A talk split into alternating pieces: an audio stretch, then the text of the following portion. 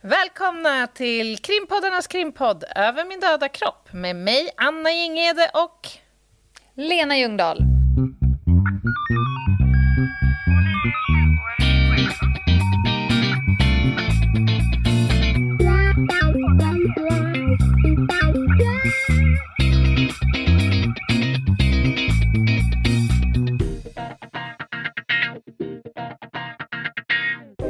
Välkommen Lena till podden idag. Tack så mycket.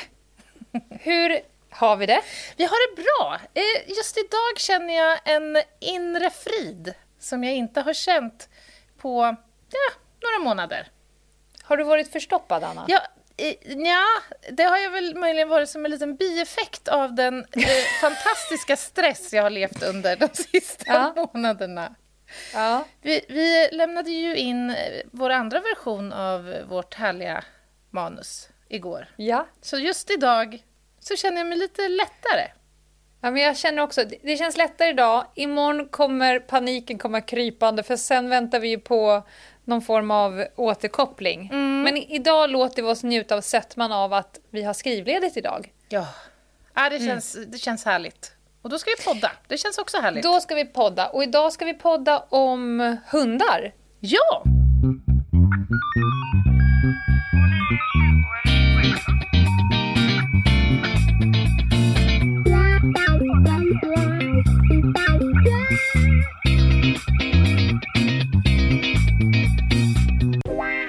Men jag har, som du vet, en liten återkoppling Ja. från förra avsnittet. För vi fick ett mejl. Om vi fick ett mejl. Kan vi kategorisera det som det sjukaste mejlet vi har fått hittills? Ja, det, jag, jag skulle kunna sträcka mig till att säga att det kan vara det sjukaste mejlet som någon någonsin har fått. Jag kommer att läsa upp det. Ja.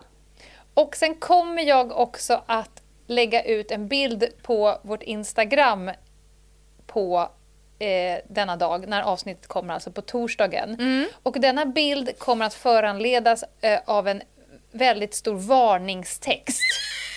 Och ni kommer snart förstå varför, Ja. för det är den sjukaste jävla bilden som har frambringats. Alltså- Alltså, och jag, Lena, apropå förstoppning, jag kommer själv att vara förstoppad för resten av mitt liv Ja. efter att ha lidit av denna läsning. men alltså om inte det här är content, då vet jag fasen inte vad Nej. som är det. Ja, kör Vi nu. fick ett mejl. Det står så här. Ja, hej! Jag får börja med att tacka för en fantastisk podd. Jag har plöjt igenom varenda avsnitt nu under en månads tid. Det är ju också sjukt. Ja. Sådana får vi ganska ofta. Mm. Eh, Så jäkla bra, informativt och kul att lyssna på. Efter att ha lyssnat på veckans spaning i måndags kände jag att jag var tvungen att dela med mig av en incident som jag råkade ut för när jag och min fru reste på Malaysias sida av Borneo, på tal om djur som stör. I ett paradisboende hyddor som satt på pålån för havet solade vi och badade från vår egen terrass. Dagen gick och jag kände att jag behövde gå och utföra mina behov. Kliver in i badrummet och fäller upp locket i toaletten och av en slump tittar ner. Inser på dirr att det är upptaget och att jag icke ska göra mig besvär. I, toalet- I toaletten ligger nämligen en havsorm. Mina ord, eh, älskling, kan du gå till repan och hämta någon ur personalen? En kvinna från repan kommer ner med en kvast och går in på toaletten. Hon frågar vad ormen är. Jag pekar mot toaletten. Hon skriker och springer iväg. Senare kommer en person från dykcentret och tittar ner i toaletten. Hen rynkar pannan och ser besvärad ut och säger “Very bad Mr Dangerous” samtidigt som hen spolar frenetiskt. Vi tittar ner efter en stund spolande och man kan säga att läget gick från bad to worse, så att säga. Nu var det inte en, utan två Nej, alltså ormar i toaletten. Ja. Vi byter hydda och är överdrivet vaksamma söderut när vi gör våra behov resten av tiden. Som tur är var jag så pass mentalt spänstig att jag tog lite bilder, annars tror jag bevisbördan skulle bli lite eh, tyngre. Återigen, tack för en underbar podd och ha det bäst. Han, jag skulle vilja säga att han har ju i rubrikfält på mejlet skrivit djur i tjänst, varning Ja. för känsliga personer. Men när bilden så Åh! Förlåt! Ja. Jag, alltså, jag stänger. När bilden sen dyker upp Då fick jag en sån...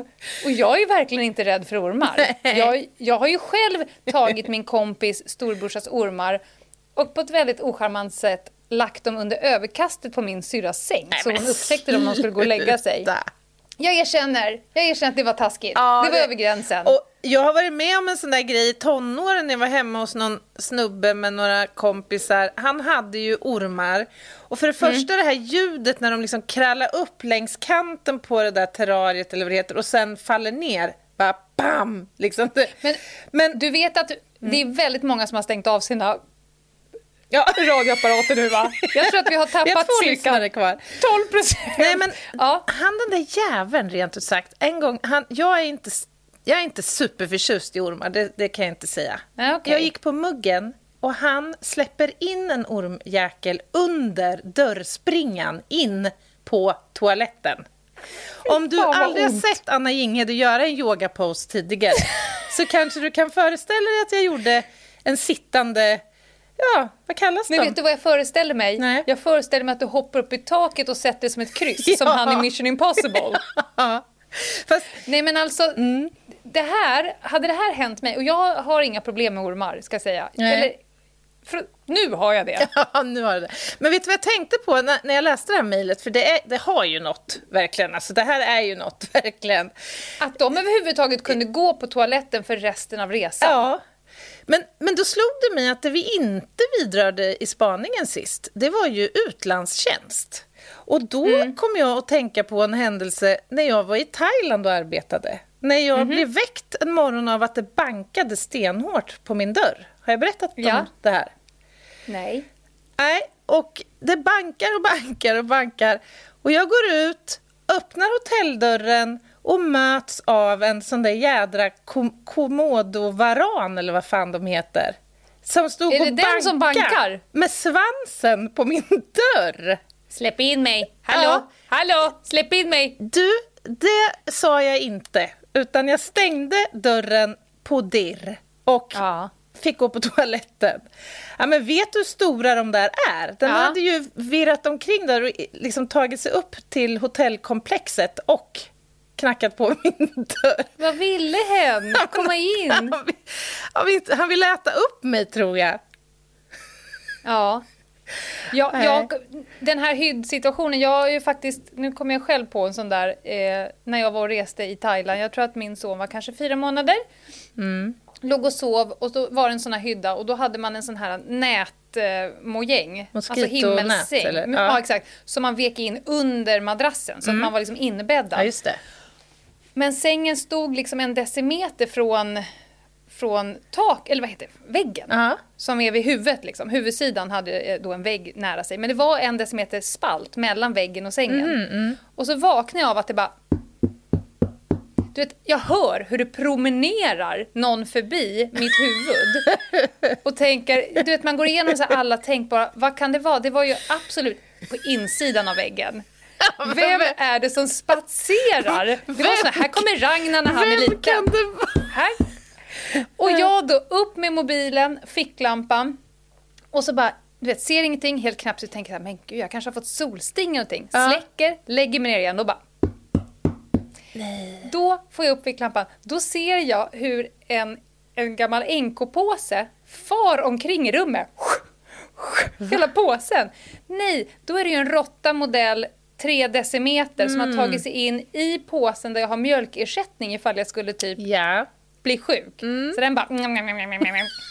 Och den jävla påsen får runt och jag ute i receptionen och bara jag måste ha en kvast. Varför då? För påsen springer på engelska. De bara mm, okej vi kommer snart.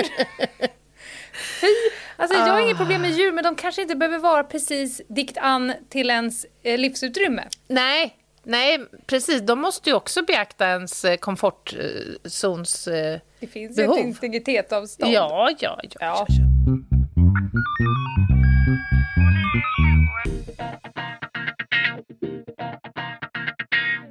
Ska vi ägna oss en liten stund åt ett fyrbent djur nu då?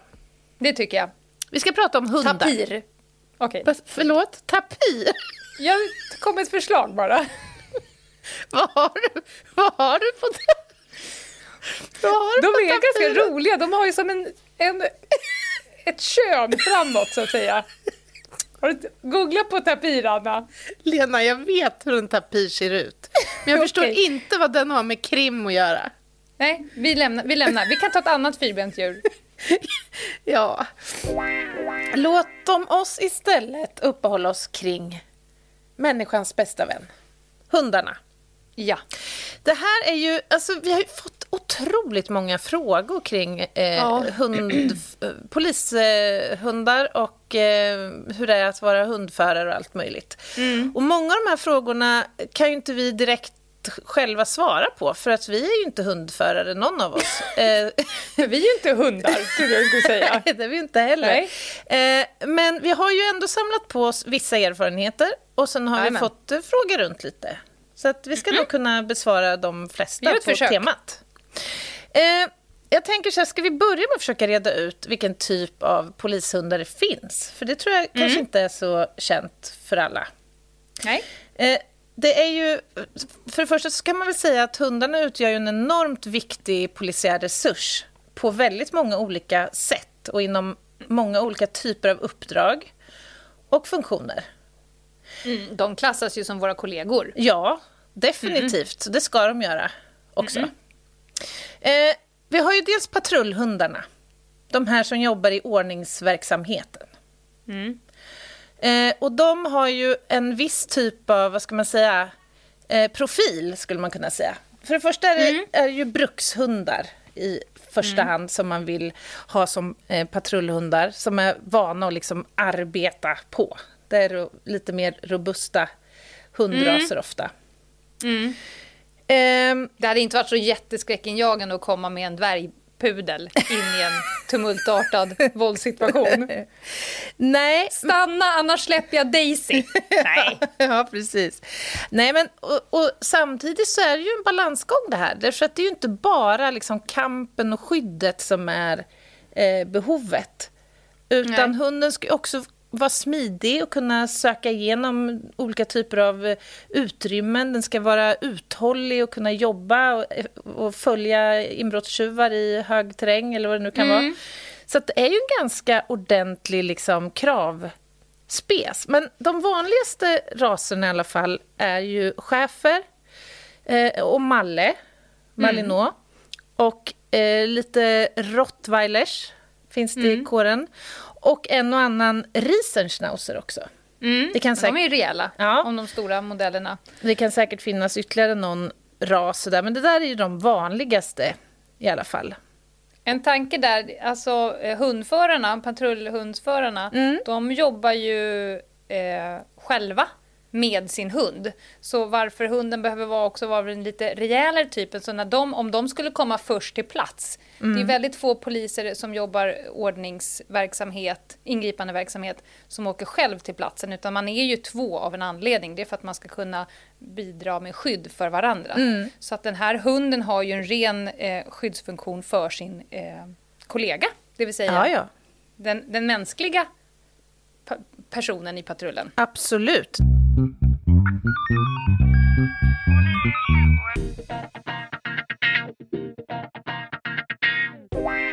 Patrullhundarna då, de är ju jädrigt duktiga på en massa olika saker. Dels ska de ju kunna söka mänsklig vittring på föremål till exempel.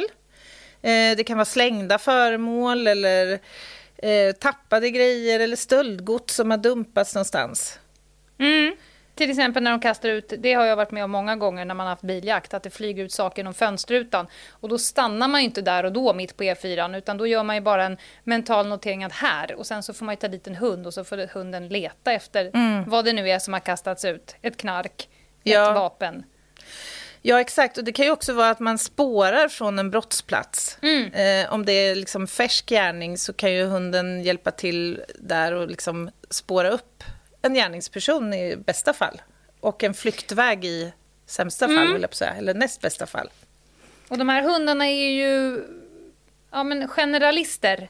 Eh, de ska ju vara, precis som ingripande poliser, ha hög nivå på väldigt många olika saker. Det kan ju vara just söka eller hjälpa till eller det är slagsmål. de får ju vara jävligt mentalt spänstiga, mm. den här hunden. Och eh, i symbios med sin förare då. då. Ja, och, och de har ju lite olika profiler kan man väl säga. Vissa har ju extra liksom, eh, utbildning kan man säga på narkotika mm. till exempel och vapen. Mm. Eh, antingen det ena eller det andra eller både och. Lite beroende på vad det är för hund och vilken kapacitet hunden har. Um, mm. Men det är som du säger, alltså en arbetsdag för en, en polishundförare kan ju se... Alltså, den ena dagen är ju inte den andra lik. Ena dagen Nej. kan det vara en kommendering man ska jobba i och den andra kan det vara då ett narkotikasök i en lägenhet. Mm. Eller, ja. Mm. Och det gör ju även de här hundarna, även om vi som då narkotikapoliser gärna föredrar de som är spesade på narkotika ja. än de som har det lite som tillägg. För att en, en liten snabb, vi kommer till det sen, narkotikahundar, men en liten eh, snabb specialtränad narkotikahund, typ en cocker spaniel som kan springa upp i väggarna. Mm. Det är ju eh, härligare än en 60 kilo rottis. som är byggd för att äta upp människor. ja, ja, du tänker det så. blir lite olika eh, resultat. Ja, ja. Mm. Ja, men de har ju lite men olika å andra sidan så finns det situationer där man väldigt gärna vill ha 60 kilo rottis. Mm. Eh, när det är, ja, men till exempel har jag jobbat en hel del kommenderingar. Mm. När det är tandskydd i, benskydd på. Och då är det så härligt att ha de här hundarna. För man vill helt enkelt inte stå kvar eller i vägen när de kommer. Ja, men alltså, de är ju respektingivande. Jag ja. tror inte jag själv hade varit så kaxig i en sån situation. Alltså, det, det, det, plockar ju ner en person ganska så snabbt. Mm. Och särskilt om man har respekt och är kanske till och med rädd för hundar mm. så är det ju ett extremt effektivt brottsförebyggande ja. verktyg faktiskt. Jag kommer ihåg när det var eh, såna automatlarm, eller om det hade varit ett skarpt, det vet jag inte, men på något sånt där centrallager från en elkedja. Eh, så vi åkte dit och så drog de en hund för att de tänkte att de ska spåra från platsen såklart. Se om det är någon som har dragit. Mm. Eh, jag tror att jag har sagt det här någon gång, men, men då eh, så kan ibland hundförarna be en, så åh nu när vi ändå är här, kan vi få göra ett skarpt sök nu då? Mm. För det är, all, det är trist för dem att bara åka på larm och sen så är det ingenting. Alltså det vill säga hunden söker men får inte hitta något. De passar de på att träna få, lite. De vill passa mm. på att träna. Och då tänker de att du, din... Ja lilla snärta. Om du tar och pinnar in här på centrallagret och bara ställer dig i mörkret. Du kan lägga dig mellan någon oh, frysbox och någon tvättmaskin. Och så lägger man sig där och så hör man liksom att de så här släpper lös uh, the beast. Och så hör man ett ljud som bara så här kommer närmare, närmare, närmare är trosbyte. Det alltså, är småbyxa av... Du, jag... Det läskigaste är då när man ligger där och har hört hela den här långa harangen och sen så helt plötsligt så blir det lite, lite tyst och sen så tittar man upp. Då har man liksom en nos och två ögon, ungefär en decimeter från ens näsa och de har ju bara fått som direktiv när han har hittat dig, ligg still. Man alltså, bara, hell yeah! För mig är det nästan så här tveksamt om jag inte hellre skulle äta någon lite halvrisig kyckling i Malaysia och sätta mig på den där toaletten ändå. Det, det, ja. det är faktiskt nästan kantboll. Mm. Det är, det är så att man, man förstår mm. eh, att om de hittar tjuven och tjuven är kvar på platsen så kommer tjuven inte röra en fena. Men jag tänker att du som eh, narkotikapolis måste ju ha jobbat väldigt nära de här hundarna också. Narkotikahundarna ja. framförallt. Ja. Visst är det häftigt när de söker igenom trånga utrymmen och det är bråte högt och lågt, alltså hur de metodiskt liksom tar sig igenom centimeter för centimeter. Mm. Det är ballt. Ja, men ja, jag håller med. De här narkotikan, det är asballt och framförallt så är det så skönt när man själv har sökt igenom en jättestor villa, monterat ner socklar och varit i ventilationssystem och så vidare. Och sen så bara, eh, förresten, du Bosse, han har ett förråd här ute också. Så öppnar man upp en garageport och bara, skjut mig. Vi pratar åtta timmar till. Då är det skönt om man kan peta in en liten gyllig cocker mm som är liksom, hej jag är bara tränad på narkotika. Mm. Öppna dörren och så börjar man se den här svansen bara vrrr, ja. där inne. Och sen helt blir det bara knäpptyst, för de har lite olika, antingen blir de tyst och stannar eller skäller eller vad de nu gör. Mm. E tackar tackar säger man då, mm. så slipper man själv hålla på. Men det är inte, ska jag vara lite elak, det är ju inte leverans varenda gång. Jag har ju också sett så här, jag kan ju se knarket, det ligger ju på bordet och hunden springer typ över knarket, bara vispar till det lite grann. Ja. Så att ibland undrar man ju Och Nej, men... då brukar det finnas, nej men hon är trött eller mm. inte vet jag, det är fel det är något fel kemiskt. Så att det, de ersätter ju inte ens egen letare utan det är ett komplement. Ja, exakt. Så måste man ju se på det. Och, jag menar, hundarna är ju unika individer precis som människor. De kan ha mm. dåliga mm. dagar och bra dagar. Ja. De kan känna sig risiga eller skadade eller av någon annan anledning inte vara riktigt på på tårna. Men faktum är ju att hundförarna brukar vara jäkligt duktiga på att se det snabbt. Om mm. de är på tårna eller mm. inte. Och, och där är de ju väldigt prestigelösa, skulle jag vilja säga. Och hävda då ja. att nej, hon verkar inte vara riktigt på hugget idag. Så då kan man ju fundera på, ska man ta ut en hund till eller ska man ja, leta noga själv. Ja, precis. Sen har de ju en begränsning, narkotikerna. Jag utbildade ju hundförarna en del förut, eh, just på, alltså på själva hundförarna om mm. narkotika. Mm. Just när det kom alla de här nya research chemicals. Mm. För de, lä, de tränar ju hundarna på olika liksom, cannabis och, och så vidare. och så vidare. Mm. Men i och med att det kommer ett nytt preparat i månaden, det är ganska svårt för dem att träna på ja, allt. Så då måste de ju få tag på Eh, de måste ju då få prylen skickad uh-huh. till sig så att de kan träna på ett nytt preparat och ett nytt preparat. Sen är det ju vissa som har ju ungefär samma spektrum eller hur de nu sa. Mm. Så det kan funka ändå. Men nu måste man till exempel träna hundarna på spice. Mm.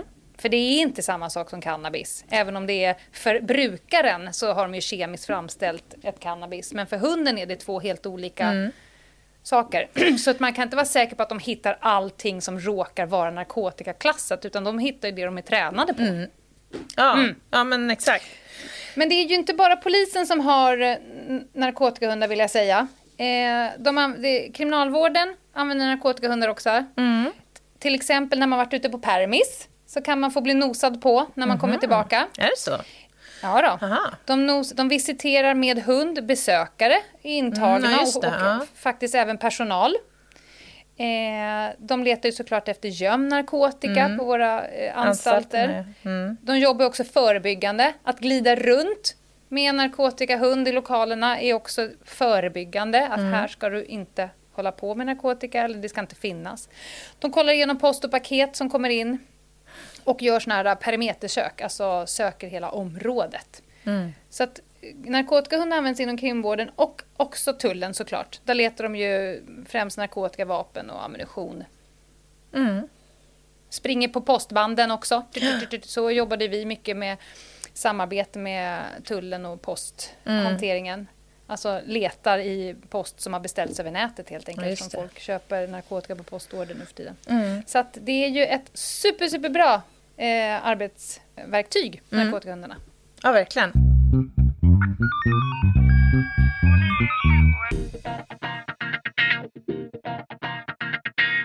Så har vi den andra stora gruppen, sökhundarna. Mm. Och det är ju, de är lite närmare kollegor med mig än patrullhundarna. Mm. Eh, vi har en eh, kriminalsökhund på vår enhet. Vi har fram till för bara någon månad sedan haft två stycken, men just nu har vi en. Och eh, det är ju en hund som vi har jättestor användning av i vardagen helt enkelt. Och sökhundar då, ja men de kan ju vara inriktade också på lite olika saker. Eh, våra hundar är ju, eller våran hund, den är inriktad på att söka blod, lik och sperma. Mm. Eh, likhundar i Sverige är det väldigt ont om. Det är på gång att utbildas, vet jag, mm. nu. Men det är en liten så här bristvara som eh, vi skulle behöva ha. Jag vet inte, känner du till, eh, kommer du ihåg Kim Wall-fallet? Mm. Det var ju svenska mm. kriminalsakhundar som hjälpte till mm. där. Det var ju för övrigt, kan jag inte få dra det? Jag tyckte det var så jäkla häftigt. Jag vet inte hur påläst du är på det där, men det var ju alltså så att man skickade ut hundar i båt som sökte på samma rutt som eh, ubåten hade gått. Man mm. letade ju då efter kvarlevorna efter Kim. Och det var ju jätteviktigt för att kunna dels fastställa eller klargöra om hon hade blivit mördad eller inte. Och dels samla bevis mot Madsen. Nej men stopp, stopp nu Anna, nu måste du nog förklara för du sa precis att de tar med hundar ut på vatten och letar efter, i det här fallet då, eh, delar, Ja. kroppsdelar. Hur kan de hitta kroppsdelar från båten? Du får nog förklara det för våra Ja, lyssnare. men det är klart jag ska göra det. Bra fråga, Lena. Eh, hundarna är då tränade på att detektera lik på land och i vatten. Och om det ska ske i vatten så har de som en egen liten, eh, vad kallas det, i fören liksom en liten brygga som de Exakt. sitter på. Och de utnyttjar då principen om att det bildas gas när en kropp ruttnar. Ja. Där de är... Ja. ja, nu vi ska igen. inte gå dit igen. Nej. Nej, nej. Nej, men, och den här gasen tränger ju upp genom vattnet i form av molekyler Yes. som också sprids med vinden. Så det är i själva verket liksom vindfånget av molekylerna som de kan registrera. Och när de var ute och sökte efter Kim Wall så satt de ju där och sniffade i vinden och eh, de färdades ju då samma rutt som man hade kunnat säga att ubåten hade färdats. Eh, och det var ju det här skedet viktigt då att hitta kroppsdelarna så att man la ner ganska mycket tid eh, i detta. Och man gjorde också omfattande dykarbete då för att det tog bara någon timme innan hundarna började markera för eh, doft. Och dykarna eh, gjorde ett jättearbete och dök, men de hittade ingenting. Eh, och då börjar man fundera efter några dagar, hur, hur kommer det sig att hundarna talar ju om att det finns ju någonting här. Och man dyker och dyker och dyker, men man hittar ingenting. Och då börjar man tänka så här, kan det vara så att hundarnas nos är så otroligt liksom, skarp så den tar upp molekyler på så långa avstånd från fyndplatserna? Ja, det är helt sjukt. Alltså då kopplar man in någon forskare i oceanologi som gjorde lite olika typer av eh, mätningar och tittade hur, hur såg strömmarna ut i det här området och vindarna och hur liksom kunde man koppla det här till eh, där hundarna markerade. Och då testar man det här genom att göra likgömmor. Så man sänkte helt enkelt ner ett bylte med eh, likvätskeindränkta kläder med en tyngd. Och sen där hunden markerade så fick man ju då ett avstånd från likgömman. Och det avståndet tillsammans med de andra faktorerna om vindriktning och strömmar och allting gjorde att man förstod att hundarna hade alltså markerat en kilometer ifrån de här fyndplatserna.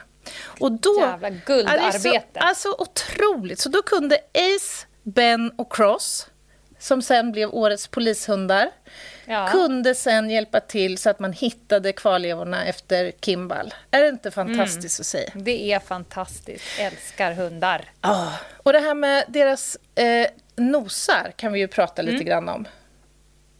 Vad har, vad har du på hundnosar, Lena? Jag har, jag har inte siffran, men jag vet att liksom, de slår ju inte bara människor med hästlängder. Slår de inte också många av de analysapparater som vi människor använder? Jo. Alltså de är bättre än våra finaste apparater. Ja. ja, men så är det. Och jag har frågat runt lite grann. Jag har pratat med några olika hundförare och jag har försökt att hitta information om det här. Om det finns någon... Ja, du vet, jag, jag tycker om siffror och... Ja. Ja. Jag vill gärna gå till botten med saker och ting. Men här gick jag bet. Det finns inga bra... Alltså man har gjort massor med undersökningar på det men det, det liksom finns ingen konsensus om hur Nej. bra en hundnos är. Men en vanlig jämförelse som jag fick lära mig det är att man kan jämföra det som så att människans näsa är, motsvarar ungefär en hörnflagga på en fotbollsplan. Medan hundens nos motsvarar hela planen i liksom eh, Det är en känslighet. jättestor nos. Det, den är gigantisk. verkar så besvärligt att gå runt med den nosen. Jag fick bara en sån bild. Jag förstår och jag tror också framförallt att våra lyssnare förstår exakt vad du menade. Det vill säga, vi ligger skitmycket i lä. Ja, ja, Ja. det får man väl ändå säga. Jag minns när jag jobbade med ett ärende för kanske sju, åtta år sedan ett mordärende i en lägenhet. Vi var mm. två eller tre tekniker på plats i omgångar och jobbade med, med det här caset. I stora drag så var det så att en man hade tagit sin hustru av daga efter att han misstänkte att hon hade planer på att lämna honom. Det kunde mm. han inte acceptera. Och utsatte yeah. henne för ett massivt våld. Och hade kvinnan, eh, hans hustru, då hemma hos sig i ett antal dagar i lägenheten. Eh, Efter han hade dödat henne? Ja. ja. Så att hon tvättades ren och byttes om och plåstrades om och gjordes fin och sådär. Han hade lite... Men va?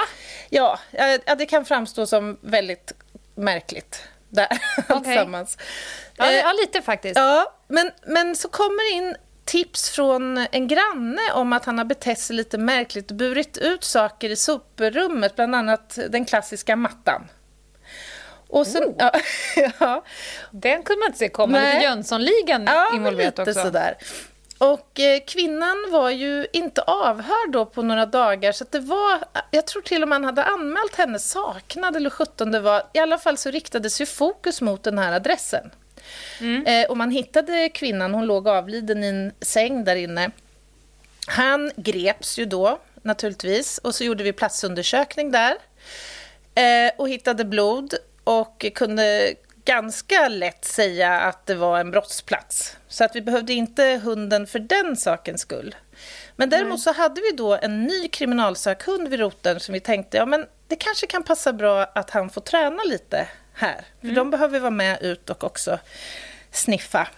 Eh, och, och, han markerar naturligtvis för, på platserna där, det, där man ser att det finns blod. För man ska veta när man tränar med de här hundarna då släpper man en droppe blod som man sen torkar upp. Så de tränas ja. ju upp på extrema, extremt ja. små mängder. Men direkt när hunden kommer in så går han in i vardagsrummet och lägger sig på parkettgolvet. Pang! Markerar att här mm. finns det någonting. Mm. Och hundföraren hade ju frågat innan han klev in, eh, eller vi frågade hundföraren, vill du veta någonting om var vi har hittat saker och sett saker? Nej, jag vill inte veta Nej. någonting, sa han. Nej. Så Dennis kliver rätt in, lägger sig pang på parkettgolvet. Och där finns ingenting, man ser ingenting på golvet. Och till slut så frågar hundföraren då, vad vet ni om, om hon har legat här eller? Nej, där la vi täcket i fem minuter när vi undersökte sängen eller vad det nu var. Så där hade alltså mm. ett täcke legat som hade legat mm. på kvinnan. Så gick hunden vidare in och slog, slog sig bokstavligen in i en garderob och rafsade ur. Det låg massa kläder där inne och så pang markerade på golvet i garderoben. Mm. Där hade kvinnan legat förvarad när man hade haft hantverkare hemma i lägenheten visade det sig sen. Men sluta! jo. Så han har stuffat in den här arma kvinnan in i garderoben, stängt garderoben. Och hur visste vi det här då? Jo, vi tömde datorer. Och där fanns det foton från en kamera, så att han har fotograferat ja. henne när hon låg i garderoben dessutom. Men vad fan är frågan Ja, det är så sjukt. Men det säger lite grann om hur otroligt känslig nosen är ja. på jyckarna. Jag, vet, jag har hört någonting att de gjorde så för likhundarna för att visa på hur fantastiskt Just då hade de tagit någon form av plagg från en, en död person, mm. eh, doppat plagget i en hink bara snabbt, upp ner i vattnet i en hink, mm. tagit en droppe från den hinken och droppat i glasgången, polishuset. Uh. Alltså stråket där folk bara, där det myllrar varje dag. Mm. Och sen så bara låtit det vara och det städas några veckor, du vet, du, du, låter det vara. Och sen in med en lik hund som bara rusar fram dit, dunk, Jaha. här. Nej men alltså det är... Det är ballt. Det är så otroligt ballt och det är så otroligt värdefullt också. Jag menar om vi har en, ett hus eller för den delen, ta den där fotbollsplanen. Om vi skulle mm. söka där med våra små fjöslampor, de blåa. Mm. Nej men mm. det skulle ju ta oss två veckor liksom. Mm. Ja.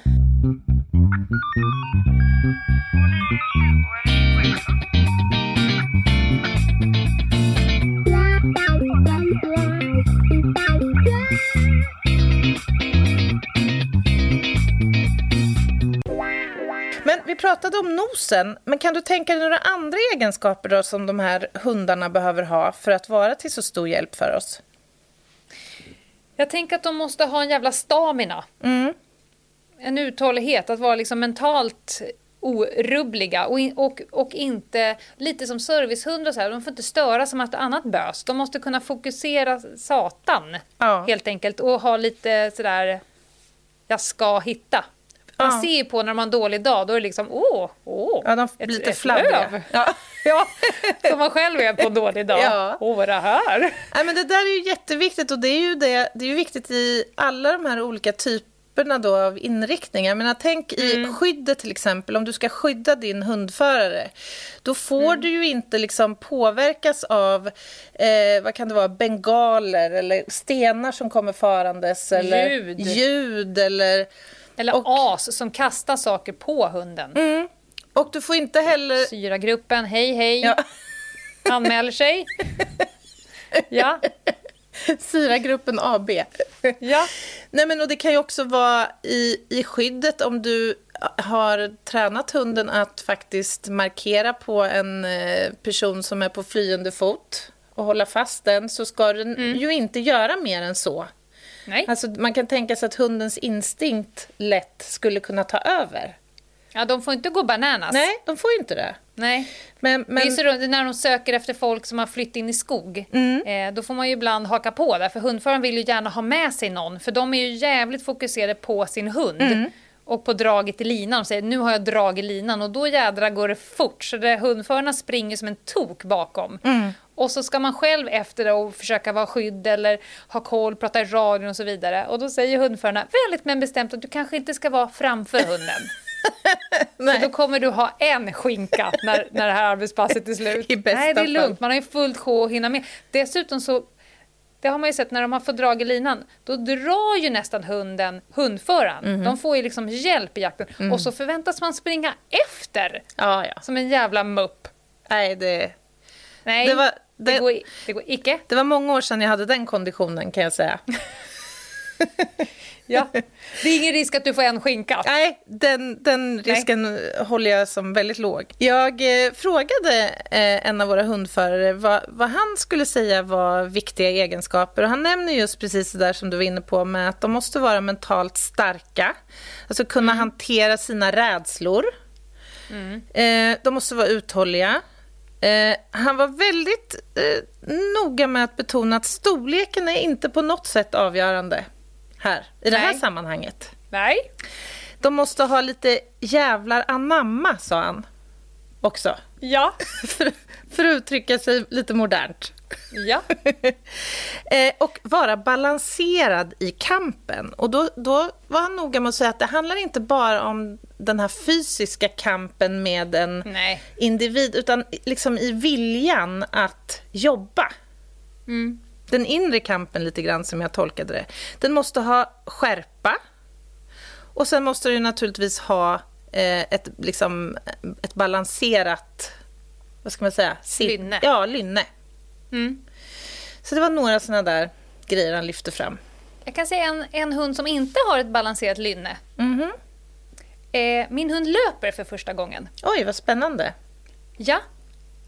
Det, alltså, Har hon lagt Hon ut någon annons sig- på Tinder än eller? i, nej, det behövs inte. Det räcker med att någonting rör sig ute så slänger hon sig ner på alla fyra bara här är jag. Alltså hon är så jävla jobbig och går runt och nosar överallt. Hon är ju en tik, hon ska ju skita i det här med Ja. Läsa gårdagens tidning ute. Mhm. Nej, hon är så fruktansvärt jobbig. Hur länge ska den här perioden vara? Jag tror kanske två, tre veckor. Oh. Så att nu ska jag på dirr gå och köpa Ben Jerry. Jag ska sätta på filmen Notting Hill åt henne. Ja, Kanske en kopp te. lilla. Som hon såklart kommer dricka med två händer. Mm, Som man gör. det är klart. Gumma, ett litet mensmonster. Ja. Är du nyfiken på hur de tränar de här hundarna? Mycket. Nej, men jag frå- går det att säga, frågar jag, hur, hur mycket tid man lägger på en tjänstehund? För de lever ju tillsammans, hunden och sin förare. Mm. Ja, typ alltid. Alltid Ja, som finns. Alltså de tränar så in i bänken mycket. De har schemalagt träning eh, till viss del. Men jag menar, är man patrullhund då kan det ju vara jobb varje dag. Det kan, det kan ju vara så att man inte faktiskt hinner träna. Som man mm. har tänkt. Och då är det ju ens egna ansvar liksom att göra det här på sin fritid. Man ser ju ofta hundförarbilarna stå parkerade i olika naturområden och sådär. Mm. Och så tomma. Och då vet man ju att nu, just nu har de inget jobb. Nu är de ute och tränar. Mm. Träna, träna, träna. Rasta, rasta, rasta. Ja, det verkar vara oerhört mycket träning. Och sen är det ju massa olika typer av tester de ska göra också. Som mm. görs regelbundet. Och det, är ju, och det, det tyckte jag var lite intressant, för det förstod jag nu att många av de här hundarna som man hört talas om i olika typer av till exempel frivilligorganisationer, eh, FIC och Missing People och allt vad de mm. nu heter, såna här ID-hundar och allt vad de kallas, de, har ju, de genomgår ju inte den här typen av prövningar och lämplighetstester och, och sådär. Mm-hmm. Eh, så att, och det kan ställa till det lite grann för oss, för att ibland så kan ju uppdraget vara att eftersöka en försvunnen person och så kanske tiden går och vi befarar att den här personen är avliden till exempel. Ja. Och då har ofta frivilligorganisationerna hunnit ut och gjort ganska omfattande sök och avrapporterar det till insatschefen på polisen då. Så mm. när vi sen ska göra, lägga upp en insats så kan man ju lätt tänka att ja, men då behöver vi inte söka där, för där har ju de här andra hundarna gått. Men saken är den att de har ju inte testats på, på ett sätt som man vågar faktiskt lita på att de Nej. verkligen har kompetensen. Jag menar, bara att få tag i material för en civil hund att träna på liksök till exempel är ganska ja, svårt. Det borde vara begränsande. Av, av rimliga skäl. Mm. Men, men, och det, med det är inte sagt att det inte finns briljanta hundar Nej, inom frivillighet absolut inte. Och man ska Nej. inte förringa insatsen och viljan heller för Nej. den delen. Men man kanske måste ha det med sig. Att vi har två helt olika liksom, utgångspunkter i funktionerna och mm. våra uppdrag framför allt. Jag har en, en anhörig som har en så jädra vass hund, bara, rent privat mm -hmm. alltså, men champion, champion, champion, champion mm. inom olika saker. Och eh, förr när polisen gick bet till slut, när de letade sökperson, alltså försvunnen person mm. som har gått ut, då kom de och hämtade henne och hennes hund. Ja, du ser. Och så fick hon hjälpa till. Ja, häftigt. Ja, men personer ska ju hittas bara helt ja, enkelt. Ja, och alltså hundarna har ju en naturlig instinkt att söka, jag menar mänsklig vittring kommer ju alla hundar vilja eh, hitta, om man säger så, mm. mer eller mindre, även om man inte är mm. specifikt tränad för det. Så när det gäller de bitarna så kan jag mycket väl tänka mig att de här civila hundarna är minst lika vassa. Det är bara mm. att det finns vissa begränsningar i hur man kan träna hundar på civila sidan, tänker jag. Eh, och eh, man kan också tänka att det jätteviktigt att hunden och föraren är, liksom har någon slags kemi. Mm. Eh, för annars så kan det ju köra ihop sig och det är ju inte givet att det ska klicka, såklart. Nej. Eh, vad jag förstår så gör det det nästan alltid, men det finns eh, undantag och då, då har man en liten prövotid så först så gör hundarna det så kallade L-testet, ett lämplighetstest där man mm. tittar på hunden mer så generellt, hur den fungerar i olika situationer och, och där. Och det här med lynnet som du var inne på. Och sen får ju föraren eh, testa sin hund då. Den placeras ut till en förare och man har en prövoperiod. Och om det funkar då så träder man i tjänst helt enkelt tillsammans. Och sen får man ju då göra fortlöpande, ja men dels om man ska bli kriminalsökhund till exempel, då får man gå utbildning. Och sen får man köra upp hunden så att man ser att den ja, funkar helt enkelt som man vill.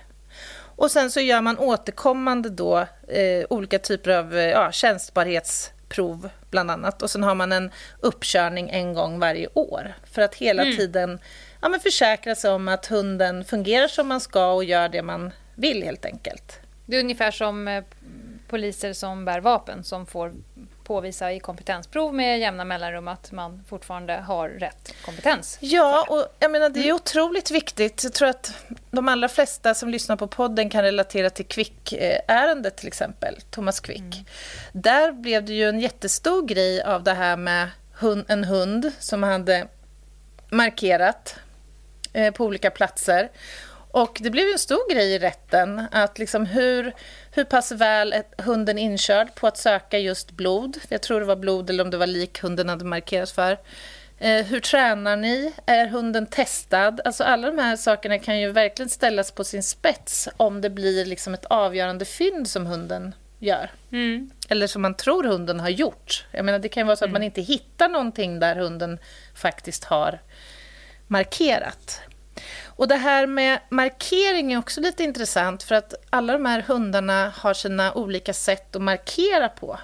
Och det är ju ett beteende som lärs in.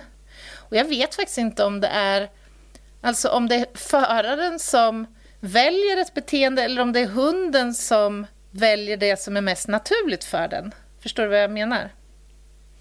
Ja, Från början jag pratade alltså? Om, ja, jag pratade om det tidigt, där, att de markerar på, på olika sätt. Mm. Eh, och, ja, svårt att se. Eh, jag, jag, vet faktiskt inte, för det är så oerhört... Vissa börjar, ställer sig ju bara och glor. Mm. Någon, om du tittar på Soda, som var med i Tjuv och polis. Mm. Hon slängde, alltså hon kunde ju söka och var ganska aktiv. Man såg liksom kroppen ja. jobbade. Och helt plötsligt så var det som att hon blev helt förstelnad. Mm. Och så Fryser. väntade hon på det här klicket. Mm.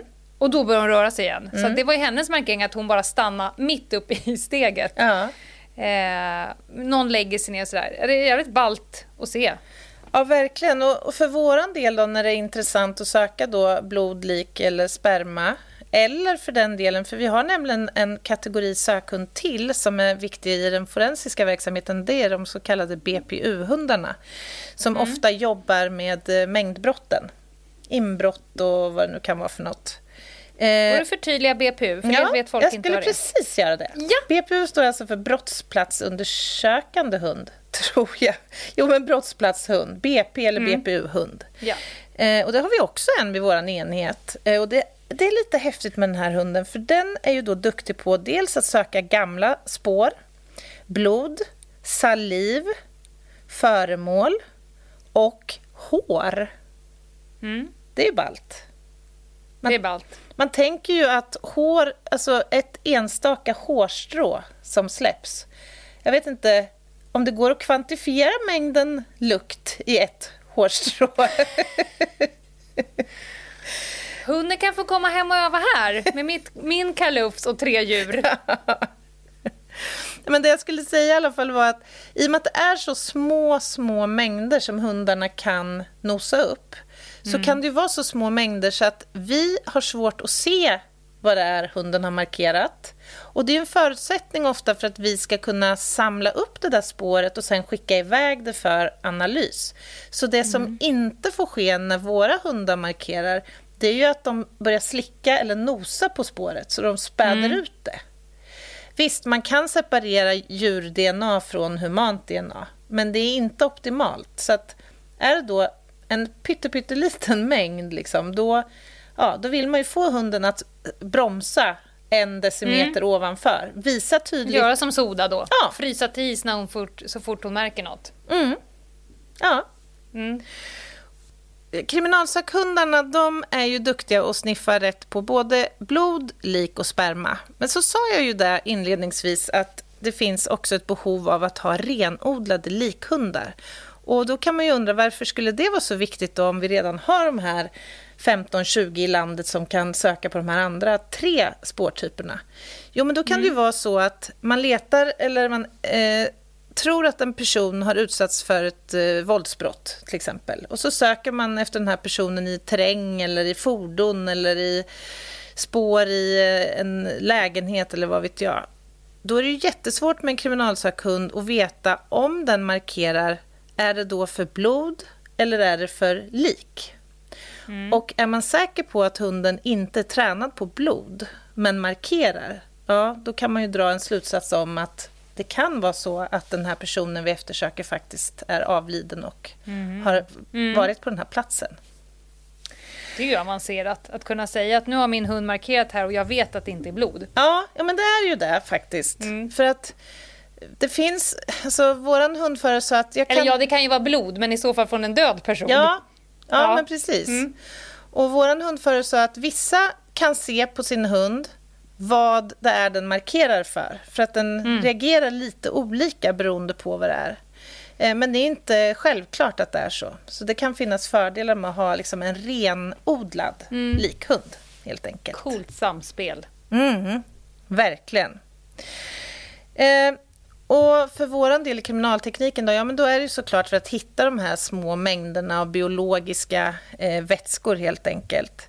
Eh, men det kan ju också vara för att påvisa rörelser. Hur man har rört sig efter eller före en eh, händelse. Mm. Ehm, i, på en liten plats eller på en stor plats. Och sen framför allt så är det ju för att hjälpa oss att avgränsa då platsen. Mm.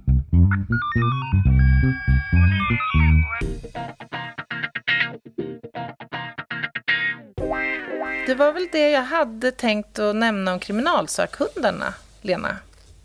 Hur ofta arbetar du med dem? Eh, Tar ni alltid ut dem till brottsplats? Inte alltid, men väldigt ofta skulle jag säga. Det har blivit mm. nu det är ju inte så många år sedan det här infördes med att det finns hundar liksom bundna till de forensiska sektionerna utan de har ju hört till hundenheterna. Mm. Men på ett antal ställen i landet nu så, så, så, har man då inom kriminaltekniken liksom egna hundar eller vad man ska säga. Så det är ju superpraktiskt för då tar man ju med sig den ut så fort man åker. Och det är ju inte bara de här hundarna som är till stor hjälp för oss. Vi har ju även de här som eh, hjälper oss vid bränder till exempel. Eller när vi har att göra med explosivämnen eller vad det kan vara. Alltså de, mm. de, det finns ju massor med olika specialiseringar här som är viktiga för kriminaltekniken. Brännbara vätskor till exempel på en plats där det har brunnit. Det har vi mm. jättestor hjälp av också.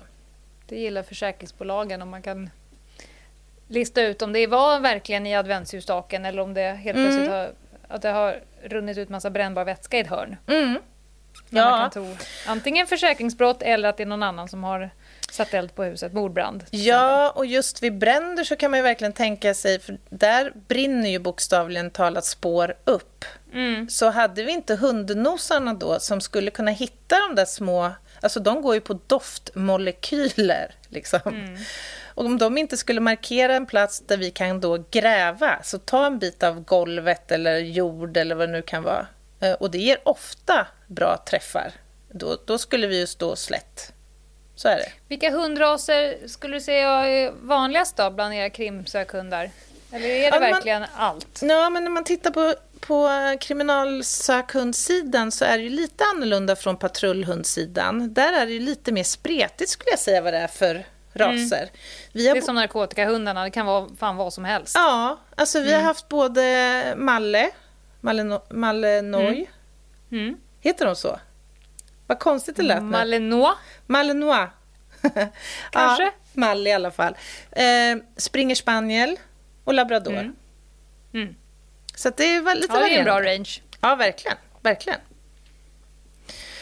Jaha, har vi tror du betat av mycket av de här frågorna som vi har fått på mm, hundtemat?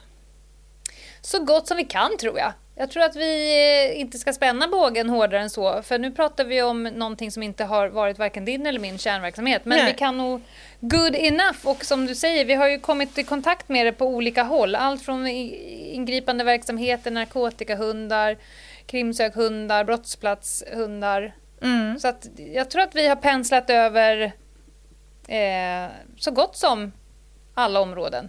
Det, det jag tänkte på nu som vi kanske inte uppehåll, uppehåll oss kring så länge, det var ju det här med träningen. Alltså, för att hundarna ska kunna jobba i olika typer av miljöer så måste de ju också tränas i alla möjliga typer av miljöer.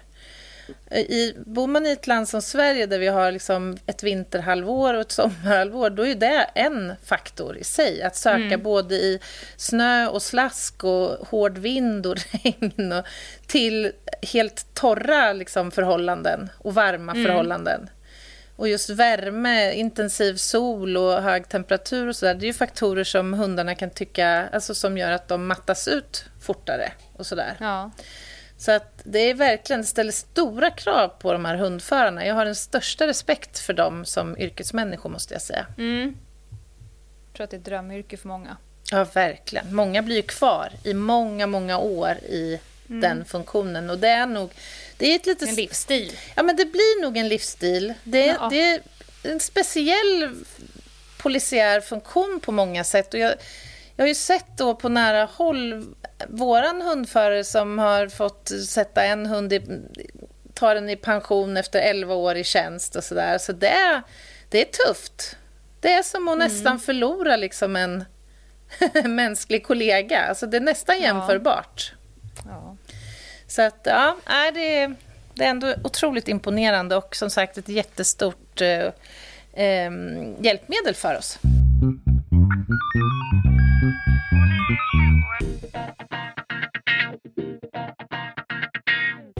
Det var torsdagsavsnittet.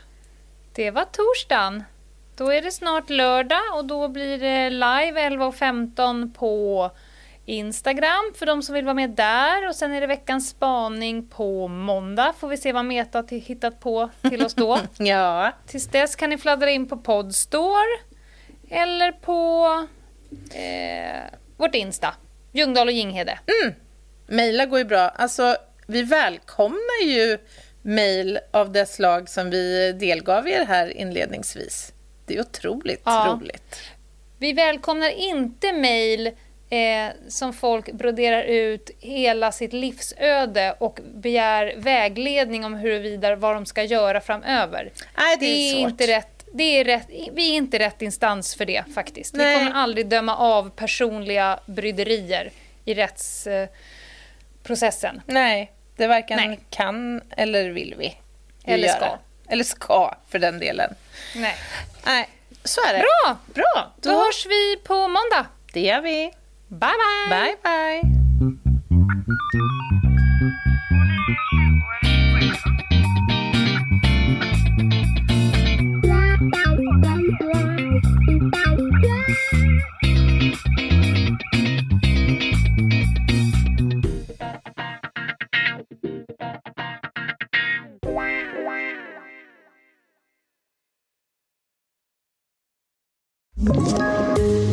Poddtips från Podplay. I podden Något Kaiko garanterar östgötarna Brutti och jag, Davva, dig en stor dos skratt. Där följer jag pladask för köttätandet igen. Man är lite som en jävla vampyr. Man har fått lite blodsmak och då måste man ha mer. Udda spaningar, fängslande anekdoter och en och annan arg rant. Jag måste ha mitt kaffe på morgonen för annars är jag ingen trevlig människa. Då är du ingen trevlig människa, punkt. Något Kaiko, hör du på Podplay. Därför är gardinerna.